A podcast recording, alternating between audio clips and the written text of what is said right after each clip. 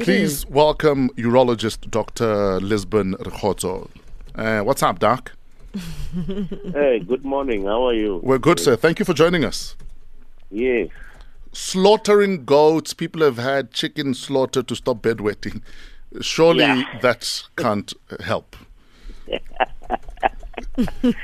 No, it, it it can't help, but it's a very common condition. Yes. You know, bedwetting, more especially in children. Yeah.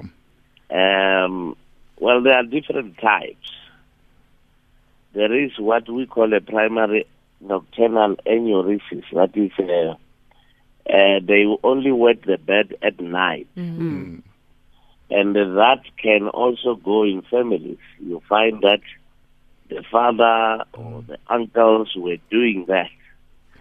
And there's nothing wrong uh, physically with them, but just that they can't control uh, the wee or they are very deep sleepers. They don't even feel the bladders.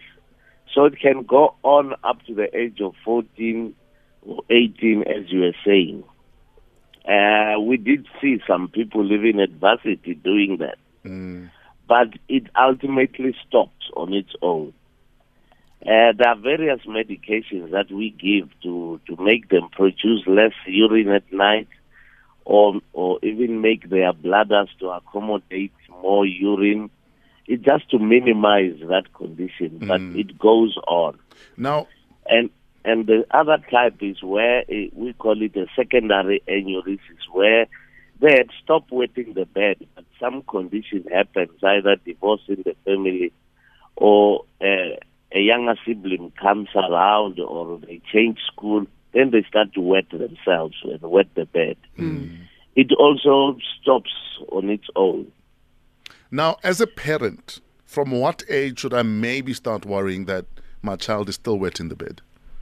Uh, we always say the child should be potty trained by the age of three. Okay. Hmm. Yeah.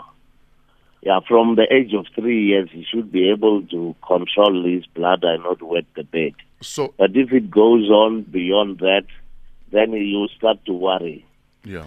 Okay, Because there, there, there's also another problem where we might say that, you know, it's, it's an ordinary uh, child bed wetter, whilst there's an underlying physical problem. so So you can't just leave them like that. They need to be assessed. is there anything that I can do as a parent in order to make sure that I assist my child not to wet the bed? Like, for instance, stopping liquids at least an hour before they go to bed or something? Well, yes, those are uh, changing uh, the child's habits. Uh, other parents, you know, restrict fluids from 4 p.m., for instance. Um, uh, it's just uh, ways to try and minimize the thing, but it, but it can't stop it.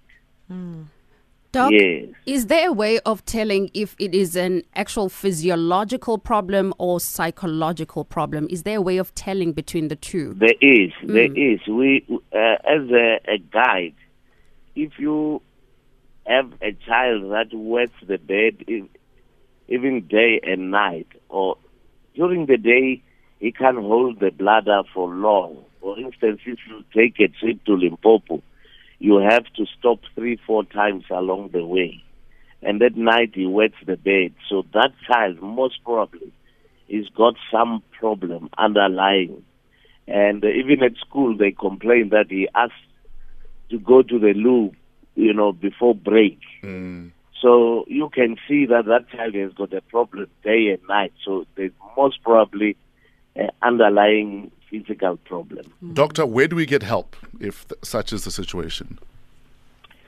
Well, the first point of call is is to go to your uh, friendly family practitioner mm. who can assess the child and see if there is no infection. Children also do get infection, more especially under the age of 10. Little boys are more often mm.